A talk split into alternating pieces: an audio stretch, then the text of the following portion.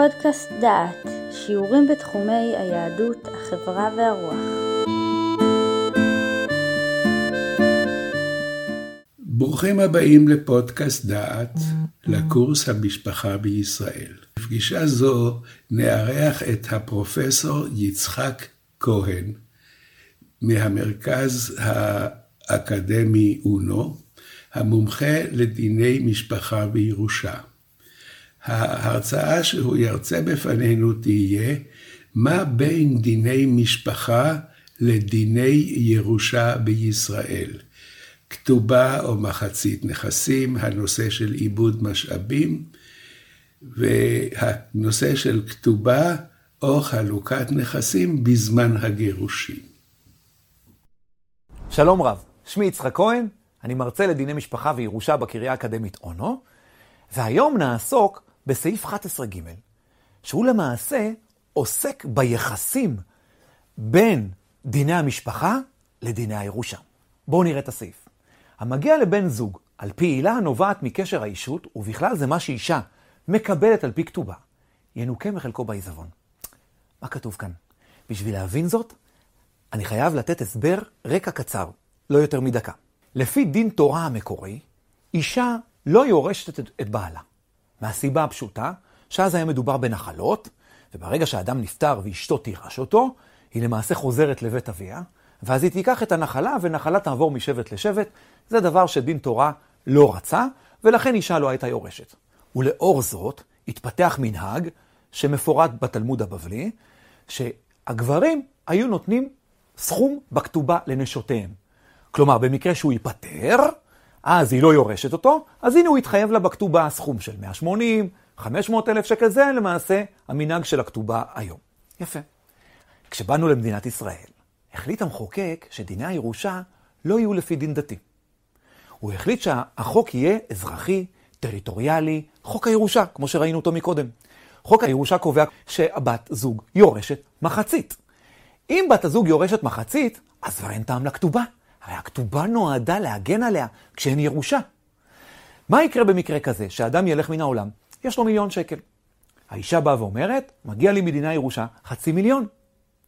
יפה, אבל עכשיו היא אומרת, אבל גם בכתובה, יש לי עוד 200 אלף שקל שהוא התחייב לי. אומר המחוקק למעשה, גברת, אין כפל מבצעים. כלומר, לא גם ירושה וגם כתובה. ינוקה מחלקו בעיזבון. כלומר, אם אדם יש לו מיליון, האיש, האישה ירשה חצי מיליון, את ה-180 או 200 אלף שקל שהוא רשם בכתובה, היא תיקח מחלקה בעיזבון, שזה במילים אחרות, אין לה כתובה. יפה. עכשיו שימו לב להמשך הסעיף. הוראה זו לא תחול על מה שמגיע לבן זוג לפי חוק יחסי ממון בין בני זוג, או לפי הסכם ממון כמשמעותו באותו חוק. זה מדהים. כל מה שאמרנו עכשיו נכון על הכתובה, אבל מה קורה עם השיתוף הזוגי? מה קורה? זאת אומרת, אדם חי, שר חוץ, שר פנים, נגיד לצורך העניין שהגבר הוא זה שהוא שר החוץ, הוא קונה את הרכוש, הם כבר נשואים 30 שנות נישואים.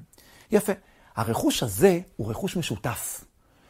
לפי חוק יחסי ממון, כל הרכוש שנרכש במאמץ משותף הוא משותף. אבל בוא נגיד שכל הרכוש נרשם על שמו של הבעל, כי הוא שר החוץ, וכך הוא נוהג, הוא קונה.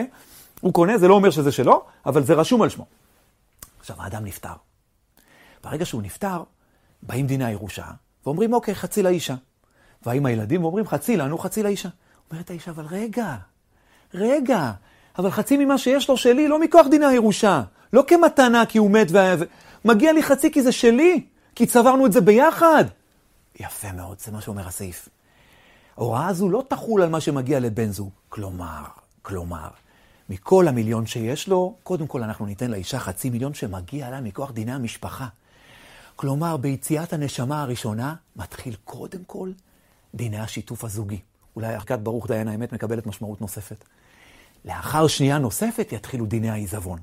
זאת אומרת, מהמיליון, קודם כל האישה תקבל חצי מיליון. ולאחר מכן היא תקבל מהחצי הנוסף שלו עוד חצי מכוח דיני הירושה. כלומר שבפועל היא תקבל 75 אחוז, שלושת רבעי, ואת הרבע הנוסף יקבלו הילדים. ירושה וכתובה אמרנו, אין כפל מבצעים. אבל שיתוף זוגי וירושה, כן, יש כפל מבצעים. אישה מקבלת גם את השיתוף הזוגי, היא לא מקבלת, זה לא מתנה בשבילה, זה שלה, זה שלה. והיא מקבלת גם את הירושה. יפה. עכשיו שימו לב כמה זה דבר עקרוני. אם למשל אדם יש לו שלוש דירות, הוא בא לעורך דין. הוא אומר לעורך הדין, תקשיב, יש לי אישה ושני ילדים, אני אוהב את כולם בצורה שווה. בוא ניתן, כל הדירות רשומות על שמו. אבל זה דירות שנצברו במאמץ משותף. כלומר, הם נצברו כש, כשבני הזוג היו נשואים.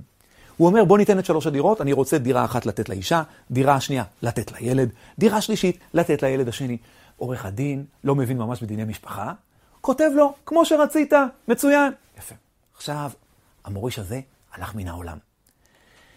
באים, פותחים את הצוואה, זה קטע מרגש, כולם קוראים, איזה יופי, אבא נתן לי דירה, אבא נתן לי דירה, והאישה אומרת, היי, לפני שמתחילים דיני הירושות ודיני הצוואות, קודם כל תיתנו לי את החלקים שלי. זאת אומרת שחצי מכל דירה קודם כל מגיע לאישה. כלומר, האישה תקבל דירה וחצי. ואז נמשיך, בדירה שהוא, בצוואה שהוא כתב שהיא תהיה שלה, הדירה הזו תלך אליה, והדירות האחרות, רק חצי מהם. למעשה, כשכתבת צוואה, עורך הדין היה צריך לספר לך שהרכוש הזה, חלקו שייך לבת הזוג.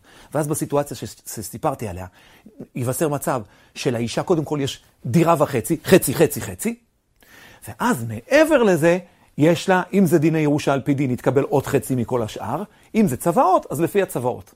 זה מה שחשוב בסיפור הזה. עוד נקודה אחת, מה קורה עם כתובה כאשר מתגרשים? הרי גירושין, הכתובה היא בשני מצבים. אחד זה כשאדם נפטר, דיברנו מקודם, ואחד גם כאשר מתגרשים. האיש התחייב בכתובה לאישה. במקרה כזה אישה אומרת, שנייה, התגרשנו, חצי מהרכוש מגיע לי, לפי חוק יחסי ממון, ואני רוצה גם את הכתובה.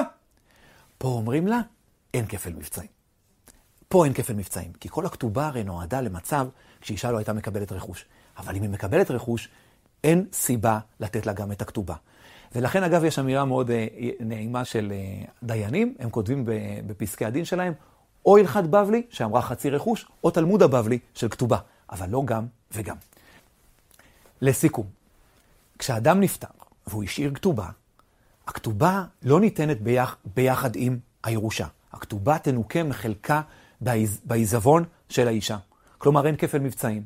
אם אני אסכם את זה במילה, ירושה וכתובה אין כפל מבצעים. לעומת זאת, בדיני המשפחה, בשיתוף הזוגי, בהחלט יש כפל מבצעים.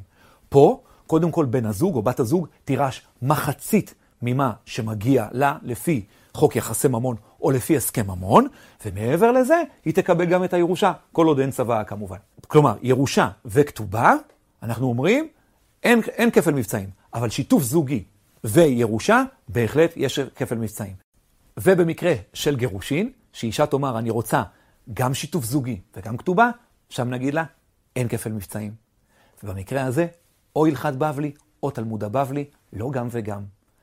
תודה רבה, בהצלחה. שמעתם שיעור מתוך הקורס המשפחה בישראל, מאת פרופסור יהודה איזנברג. את הקורס המלא וקורסים נוספים תוכלו לשמוע באתר דעת במדור פודקאסט.